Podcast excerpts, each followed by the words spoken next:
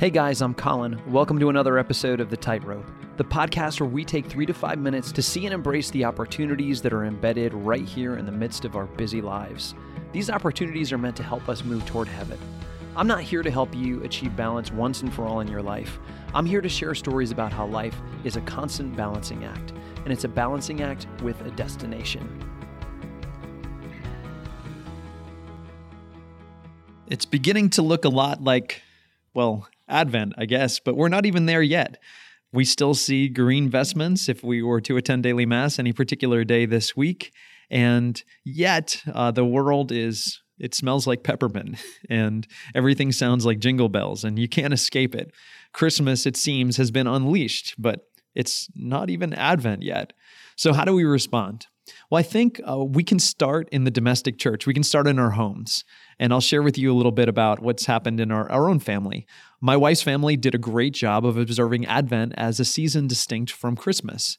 There was an Advent wreath, there was an empty manger to be filled with, with straw, and small acts of sacrifice and, and prayer were reflected upon in the evening, and straw was added to the manger. The idea being that um, our small acts of, of prayer and work um, give baby Jesus comfort so that his, he doesn't get a backache when he enters into the manger. That's kind of the idea. Um, and there was a special song that was sung at, at Grace. And so we adopted these sort of things into, into our family. We sing, Come, Lord Jesus, come and be born in our hearts, instead of saying the standard grace. And the kids know that. That's a tradition that, that sinks in.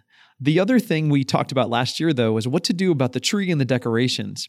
And I, um, I'm a little bit of a Buddy the Elf. I just, I love all the Christmas stuff. And growing up, we put it all up after after Thanksgiving, and that's, I know that's kind of kind of secular and and can be maybe a little bit defeating to the proper spirit of Advent, which helps us to celebrate Christmas in a more effective way. So we decided that the tree would go up, but it would have purple ornaments and Jesse tree ornaments so that there would be a distinctive sort of even decor in the house to go with Advent. And I got to put up the tree and got to do the thing with the white lights, but it was distinct.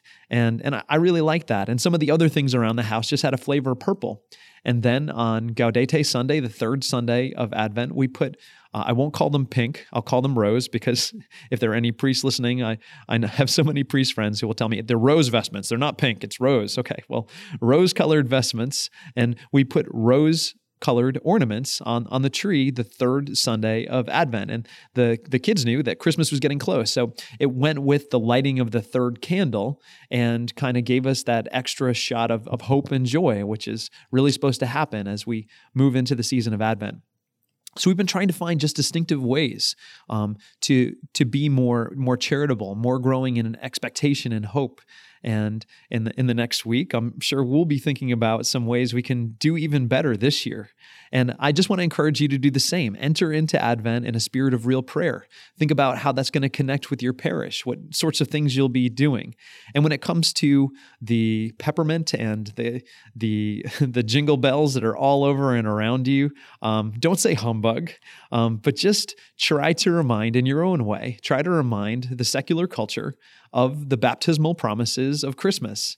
That this season um, is a season that is claimed for Christ. And maybe at very least, we can turn it to a season of real gift of self, not just a season of stuff, not just a season of hustle and bustle and, an anxious sort of energy, but a season that is that is turned toward toward the peace and the joy that only Christ can give us.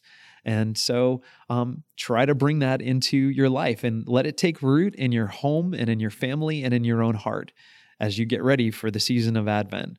Um, but we're not even there yet. So just take a deep breath and fa la la la la la la la la la la. For Ascension, I'm Colin MacIver, reminding you to take a step forward.